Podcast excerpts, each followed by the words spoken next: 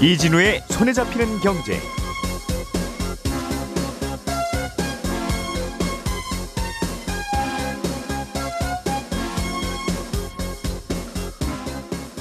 안녕하십니까 이진우입니다.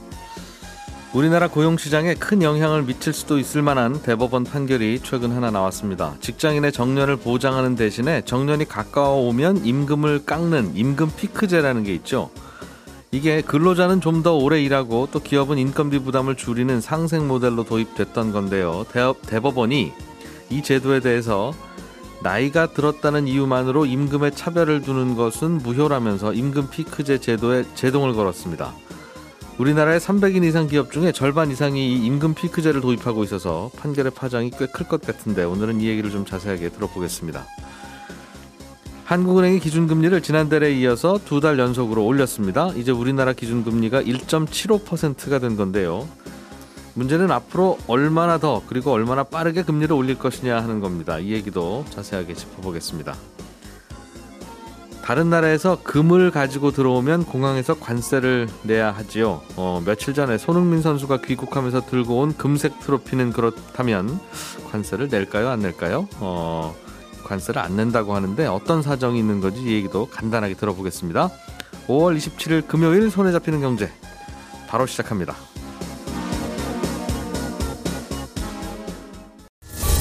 오늘의 뉴스를 프로파일링 합니다. 평일 저녁 6시 5분 표창원의 뉴스 하이킥.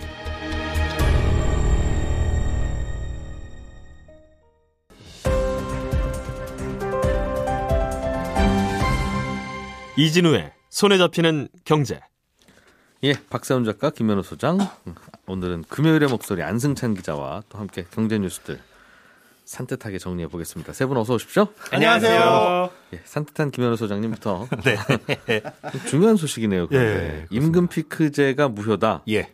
어, 연령 차별이기 때문에 그렇습니다. 어, 그런 대법원 판결이 나왔는데 자세하게 좀 전해 주시죠. 네, 우리가 임금 피크제가 뭐냐라고 한다면 노사가 합의해서 근로자가 일정 연령에 도달하면 임금을 깎되 정년까지 보장해주거나 전년을 연장해주는 제도. 그러니까 임금과 고용을 맞교환하는 제도라고 알고 있습니다. 예. 그런데 이게 대법원에서 어, 불법이라는 판결이 나온 거죠. 음. 그러니까 우리나라 임피제의 기본 틀은 사실은 일본에서 가지고 왔는데 일본도 고령화가 막 가속되다 보니까 네. 아, 이분들이 고용이 유지돼야 되고 그런데 불안하다 보니까 정년을 60세로 정하면서 대신에 회사에 부담을 줄기 위해서 좀 임금을 깎자. 그러면서 이제 점차 점차 정년도 연장돼서 65세까지는 왔습니다. 그러니까 요걸 기본 틀로 우리나라도 가져왔는데 아, 2000년대 초반부터 공기업 위주로 조금씩 도입이 되다가 2015년에 이제 본격적으로 논의가 되면서 예. 어, 인프제가 확산되기 시작했습니다. 그런데 음. 요게 이제 단순히 연령을 기준으로 임금 삭감하는 건 위법이다라는 거예요. 근데 이, 이 판례... 재판을 어떻게 하게 됐어요, 갑자기? 음, 한 연구기관, 연구원에서 2014년에 퇴직한 분이 임금 피크제로 인해서 덜 받은 임금 나 돌려달라. 근데 어, 이 소송에서 지금 1심, 아, 2심까지 예. 이어지고 대법원에서 최종 판결이 어제 나온 겁니다. 1심, 2심 판결은 엇갈렸나 보네요? 그렇진 않습니다. 1심, 2심도 다 이분의 손을 들어줬어요. 아, 네. 단순하게 나이가 더 들었다는 이유로 갑자기 임금을 깎으면 안 된다? 그렇습니다. 어, 이 재판 안에서도 뭔가 고민거리가 좀 있었을 것 같은데. 그렇죠. 어떤 게 좀 쟁점이었습니까? 이 쟁점이 임금 피크제가 고령자 고용법이라는 법을 위반한 것이냐 이게 쟁점이었어요. 음. 고령자 고용법의 일부 내용을 보면 모집이나 채용 등에서 연령 차별을 금지한다. 라는 내용이 있습니다. 예. 여기에는 임금과 임금 외의 금품 지급 같은 복리후생 이런 거에 대해서도 합리적인 이유 없이 연령을 이유로 차별해서는 안 된다라고 명시가 되어 있거든요. 예. 근데 이 회사의 임피자가 이걸 위반한 거냐 아니냐 음. 고령자 고용법을 이게 쟁점이었는데 네. 여기는 2009년에 이 노사가 합의하에 55세 이상 직원을 대상으로 임금 픽스를 도입을 했습니다. 음. 다 이제 노사가 합의를 하죠. 네. 근로자 과반으로 과반 이상으로 조직된 노조가 어, 이런 합의에 도의, 동의를 하게 되면 다른 근로자가 동의하든 안 하든 전체적으로 다 적용이 된다라는 판례가 있어서 음. 임금 피크제 도입 절차상의 문제는 없었어요. 네. 음, 그런데 그 내용상에 이제 문제가 있는 거죠. 1심과 2심 모두 어, 이분, 이 퇴직하신 분을 포함한 55세 이상 직원들을 합리적 이유 없이 단순히 연령 때문에 차별하는 것이고 이거는. 그래서 고령자 고용법에 위반돼서 임금 피크제 자체가 무효다 라는 판결을 내렸고요. 음. 이 회사의 경우에는 그 직무 성격에 비춰서 봤을 때 특정 연령에 도달하면 그 일을 못 하거나 이런 일도 아니고 그리고 근속 기간의 차이를 고려하는 그런 업무를 준 것도 아니다. 음, 그러니까- 갑자기 나이가 들었다는 이유로 갑자기 깎은 건데 그렇죠. 어, 표면적이든 실질적이든 네. 그거는 좀 이상한 거다. 네. 그냥 쉽게 얘기해서 그냥 아무런 합리적인 이유 없이 나이만을 조건으로 임금을 삭감하는 건 임금 피크제는 그런 건 이제 무효다. 그러면 임금을 삭감하려면 어떤 합리적인 이유가 있어야 된다고 법원은 생각하는 겁니까? 예, 요번에 법원에서도 이런 구체적인 내용을 언급을 했는데 예. 아, 연령에 따라서 근로자를 다르게 처우할 필요성이 일단 있어야 돼요. 그냥 유행이니까 합시다. 쉽게 얘기해서 이런 건 안 된다라는 거. 임금 피크제를 도입할 필요성이 인정돼야 되고 그 필요성이 인정돼서 연령 때문에 다르게 임금을 대하더라도 그 방법이나 정도가 적정하지 않으면 합리적이지 않다. 일단 필요성은 네. 정년을 연장해야 되는데 그렇죠. 회사는 인건비를 한, 계속 쓸 수는 없으니 맞습니다. 그 필요성 정도는 인정이 되는 것 같은데 그렇죠. 그, 다음에 그 방법이나 정도가 좀또 지금과는 달라야 한다는 게 법원 생각인 모양이에요. 맞습니다. 지금 말씀해 주신 게 그 임금 피크제 도입 목적에 타당성이 있어야 된다라는 거예요. 예. 회사가 어려우니까 그대 그 대신 정년을 연장해 드릴게요. 음. 하지만 임금을 다 드릴 수 없으니까라는 이제 타당성이 있죠. 예. 혹은 어, 신규 고용을 창출해야 되는데 음. 에, 임건비를 줄 수 있는 여력은 제한되어 있으니 예. 신규 고용 창출을 위해서 어느 정도 수준에 도달하면 임금을 삭감하겠습니다. 대신 음. 정년 보장해 드릴게요. 이런 타당성이 일단 있어야 뭔가 되고 주고받는 게 있어야 된다. 그렇죠. 그냥 나이만 들었다고 회사가 그냥 깎지는 말아라. 말아야 된다. 그렇게 해서 깎은 재원, 회사가 예. 줄인 돈이 임금 피크제 도입 목적을 위해서 그 타당성을 위해서 쓰였느냐. 음, 그것도 그러니까 확인해 봐야 된다. 그렇죠. 신규 고용 창출을 했냐, 예를 들어 아니면 고용이 진짜로 연장이 됐냐, 예. 이 여기에 돈이 쓰였냐를 판단을 해 봐야 되고 음흠. 그리고 임금 삭감이 됐으면 그만큼 업무량이나 업무 강도가 줄어들었는지도 확인을 해야 된다라는 거죠. 음. 그러니까 단순히 연령에 도달해서 이분은 하던 일 어제와 하던 일이 오늘 하던 일과 똑같으면 안 되고 네. 다른 나라에서도 사실 그렇거든요. 이제 뭐 work sharing이라고 하는데 음,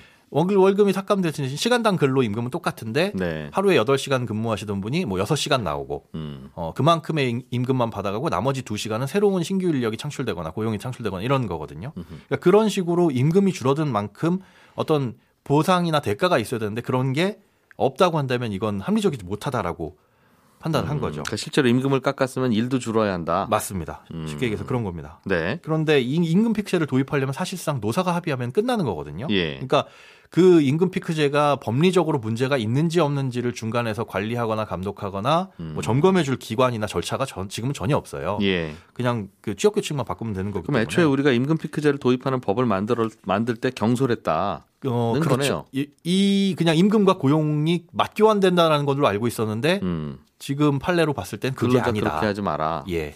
그러니까 그걸 기준으로 임금 피크제를 만든 기업들은 지금 알겠습니다. 어제 판결에 의해서 굉장히 혼란스러운 상황이 온게된 거죠. 물론 법원 판결도 이 또 받아봐야 되겠습니다만 그렇다면 예. 나이가 서른 살이어서 서른다섯 살이 됐다는 이유로 우리는 임금을 올리잖아요. 그렇게 따서 40살이 되면 또 올리고 그냥 그 연공 서열제가 그렇죠. 연공제가 그게 사실은 그거는 그럼 합리적이냐 똑같이 네. 어, 그냥 나이에 따라서 임금을 차별하는 거잖아요. 그것도 서른다섯 살이 보면 네, 네. 40살보다 내가 일을 적게 하는 거 아닌 것 같은데 근무 시간 똑같고 맞습니다. 항상 부장님 출근하기 전에 오라고 그랬는데 그, 그 연공제가 사실은 도입된 이유가 예. 충분한 월급을 주지는 못하니까 이 사람의 고용을 묶어놓기 위해서. 그러니까 그러니까 사실 젊은이들 많을 때는 야 연공서열제 하자 그쵸. 나중에 나중에, 나중에 안 후하게 줄게. 쳐줄게. 그리고 나이 든 사람 이제 많아지면 네. 이 임금 비크죠. 그렇죠. 그때 당시엔 그게 타당한 연공제도 지금 말씀해 주신 것처럼 어떻게 보면 야 그건 오라라고 할 수 있지만 네. 그때 당시에는 좀 타당해 보였는데 지금 와서 보니 아 이게 경영에도 굉장히 어렵고 신규 고용 창출도 음. 어렵다라고 해서 도입한 게 이제 임금 피크제인데 네. 이것도 이제 불법적이다라고 하는 거니까. 법원의 취지는 이해가 돼요. 네. 충분히 저도 이해가 되고 합리적인 것 같긴 한데 이제 현실적으로 그러면 연- 정년 연장 못 하겠구나. 어... 임금 피크제와 교환하면서 이제 정년 연장을 그- 하기도 한, 거, 그렇죠. 한 건데 업무 강도를 줄여주거나 시간을 네. 줄여주거나 못 다른- 하겠구나. 예. 그리고 아마 또 이제 50세에 가까워진 사람을 고용할 때는 정말 회사에서 필요한 사람 아니면 고용 못 하겠구나. 그렇죠. 아. 또이 이 판결이 되게 영향력이 큰 게 그 그때까지 못 준 임금만 새로 지급해 줘야 되는 게 아니라 이런 줄 소송이 이어지게 되면 예. 사실 퇴직 전에 임금과 연결이 되는 게 퇴직금이잖아요. 네. 퇴직금과 관련된 소송들도 이어질 수가 있어가지고 그게 굉장히 커지겠네요. 굉장히 커질 수 있습니다. 이거 그리고 이미 이렇게 한쪽도 한 사람도 되게 많을 텐데 예, 이거 다 줄 소송이면 그렇죠. 이것도 만만치는 않겠습니다. 맞습니다. 그렇군요. 김현우 소장님 생각은 네? 다음 주제로 넘어가 보겠습니다. 시간 관계상 듣고 싶은데 생각을 듣고 싶은데 시간 관계상 박 작가님 네. 손흥민 선수가 귀국하면서 네. 그금 모양의 트- 아, 축구화 모양의 금 트로피를 예. 들고 왔어요. 그렇습니다. 그리고 손 선수가 한번 들어보더니 어이구 꽤 무거운데요?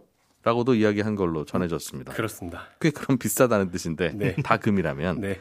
해외에서 금 갖고 들어오면 관세를 내야 되는 건데 저거는 사실상 금 아니냐 네. 이런 논란이 좀 있을 수 있나 봐요. 그렇습니다. 근데 결론부터 말씀드리면 관세 안 냅니다. 요 얘기는 예, 제가 예. 재미삼아 상식 삼아 준비해 본 소식인데 예. 좀 전에 어려운 얘기 들으셨고 뒤에 준비된 것도 약간 좀 어렵고 음. 복잡하니까 쉬어간다 생각하시고 들으시면 됩니다. 예.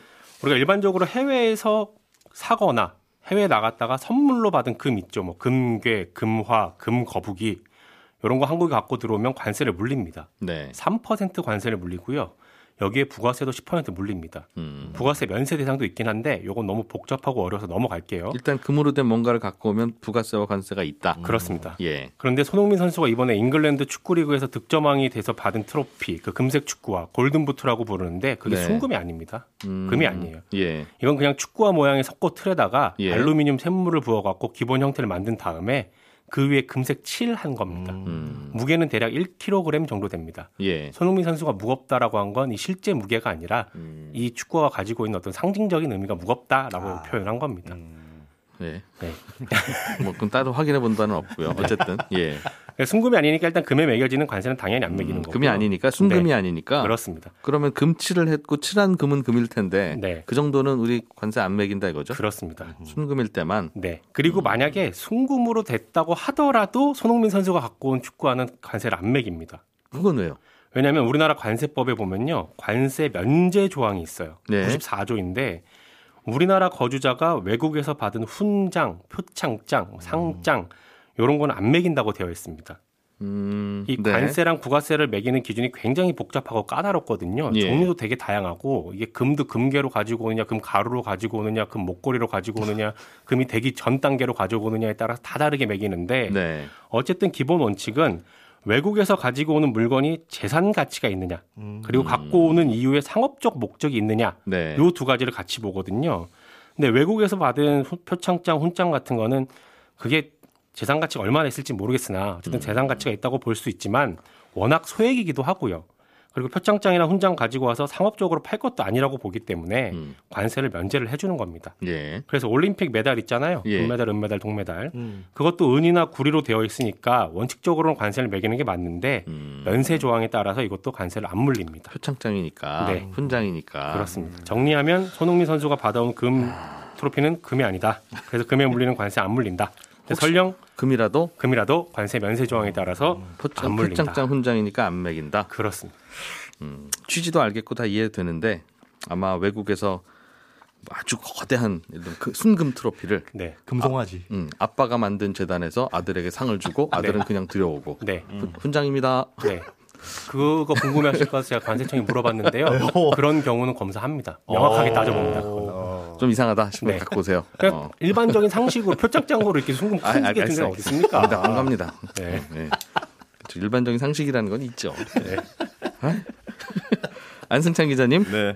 한국은행이 기준금리를 올렸습니다. 예. 아, 그거는 이제 뭐 어제 전해져서 알고 있는 거고. 네. 관심인 거는 금리를 앞으로 얼마나 계속 더 올릴 거냐. 예. 올리면 얼마까지 올릴 거냐. 이게 그렇죠. 이제 관심이잖아요. 네. 힌트가 좀 나왔어요. 어, 그러니까 지금 한국은행이 금리를 올리고 있는 거는 물가 때문이잖아요. 예. 그래서 한국은행이 금리를 언제까지 올릴 거냐 하는 질문은 사실 물가가 언제까지 높아질 거냐, 언제쯤 잡힐 거냐 하는 질문하고 비슷한 질문입니다. 음. 예. 근데 어, 어제 한국은행이 이제 올해 물가 전망치를 다시 이, 내놨는데 올해 한 평균 4.5% 정도 물가가 올라갈 거다 이렇게 전망을 했어요. 음. 그러니까 2008년 금융위기 때 물가 상승률이 4.7%였으니까 한국은행이 보기에 올해는 금융위기 때 정도의 물가 상승률이 음. 나타날 거다 이렇게 전망한 거니까 굉장히 어, 물가에 대한 걱정이 많아졌다 이렇게 볼 수 있고요. 이거는 네. 민간 금융회사들이 지금 전망하고 있는 것보다 또 약간 높은 수준이거든요. 원래 한국은행은 어느 정도로 예상하고 월, 있었습니까? 원래 3.1%였죠. 세 달 전에. 아 올해. 네, 그렇죠. 예. 근데 지금 3개월 만에 전망이 확 바뀐 거니까 예. 어, 조금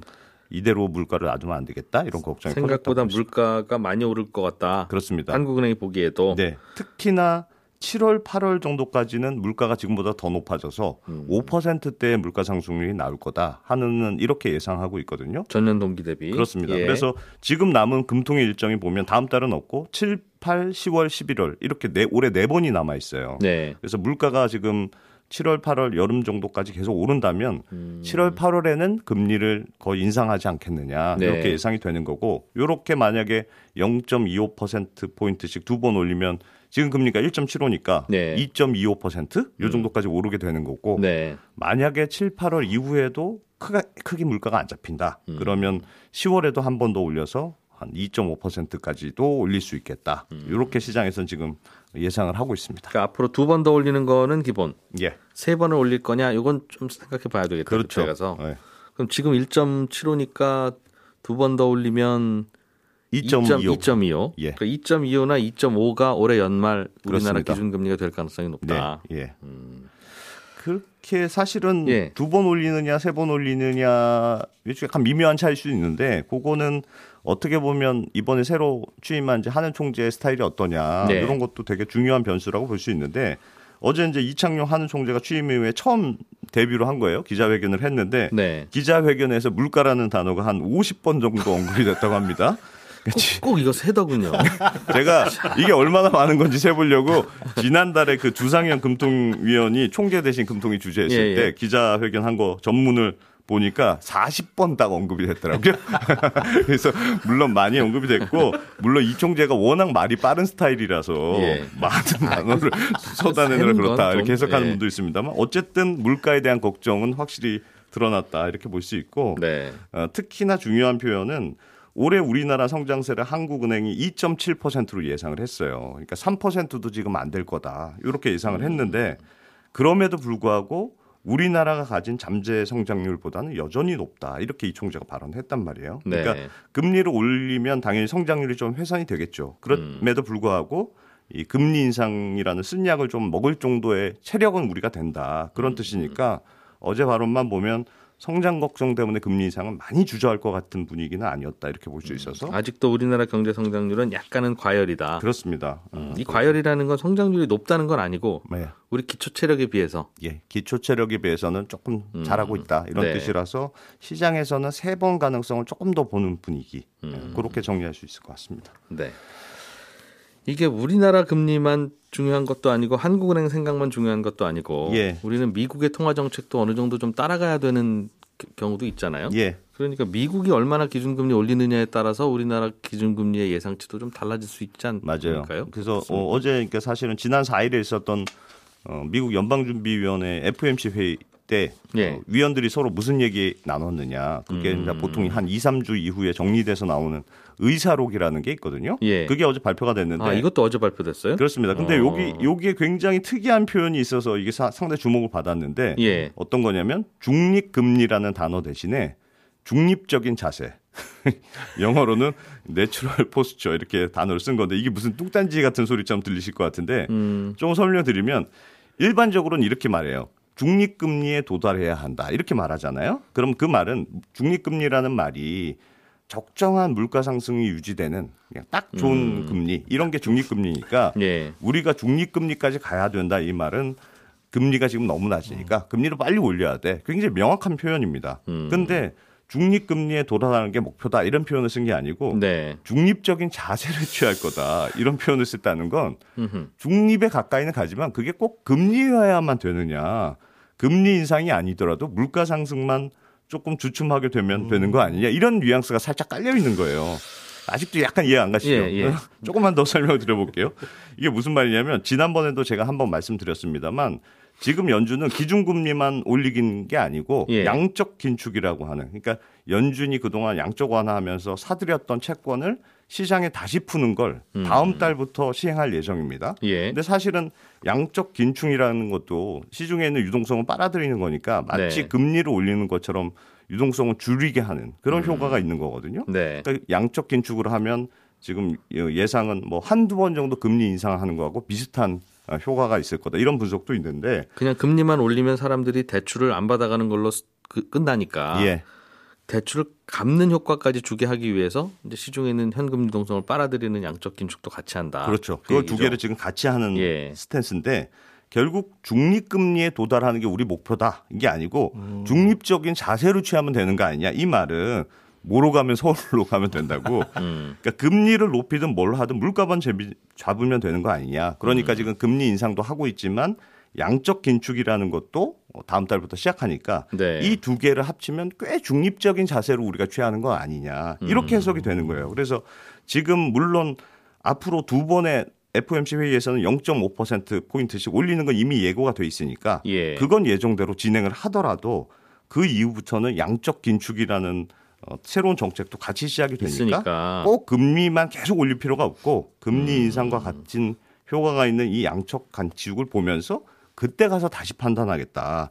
이런 뉘앙스를 드러낸 거라고 해석이 되고 있고 뭔가 느낌은 말을 좀 바꾼 듯한 느낌인데요. 그렇습니다. 예. 그래서 그 시장에서는 지금 미국에서는 6월, 7월, 7월 인상 이후부터는 연준이 무조건 금리를 올리지는 않을 수 있고 음. 좀볼 수 있다 이런 희망적인 해석이 나오고 있고요. 조금 더 직접적인 표현도 하나 있었는데 어, 연말이 되면 인플레이션에 대한 정책 효과를 재평가할 수 있는 좋은 위치에 설 수 있을 거다라 고 다수의 참석자들이 말했다. 말씀 어렵게. 이런 표현도 있어요. 이- 애매하게. 이 말은 다시 한번 연말이 되면 인플레에 대한 정책 효과를 재평가할 수 있는 재평가할 수 있는 좋은, 좋은 위치에 위치에 설수 있다고 다수의 참석자들이 말했다. 네 그렇습니다. 이, 꼭내 의견은 아닌 아니고 그렇습니다. 이 말은 한 4분기쯤 되면 지금의 금리 인상이라든가 양적 긴축이라든가 이런 게 어느 정도 효과를 나타낼 수 있을 거고 예. 그럼 그때 가서 분위기를 좀 다르게 볼 수 있다. 어, 그렇게 해석할 수 있고요. 이 어, 금통이 연 그 연준의 의- 의사록 나온 이후에 미국 시장도 꽤 올랐거든요. 조금 시장도 안도했다. 느낌은 지난달까지만 해도 우리 금리 진짜 빨리 올릴 거다. 예. 나 말리지 마라. 잘 말리지도 않았는데 주변에서 그랬던 분이 갑자기 이렇게 꼭 그렇게 금리 올리는 게 답은 아닐 수도 있다는 얘기를 어디서 하긴 하는데 뭐 이런 이야기를 그렇습니다. 예 안승찬 기자 박세훈 작가 김현우 소장 세 분 수고하셨고요. 들어주신 여러분 고맙습니다. 저는 11시 5분에 다시 인사드리겠습니다. 이진우였습니다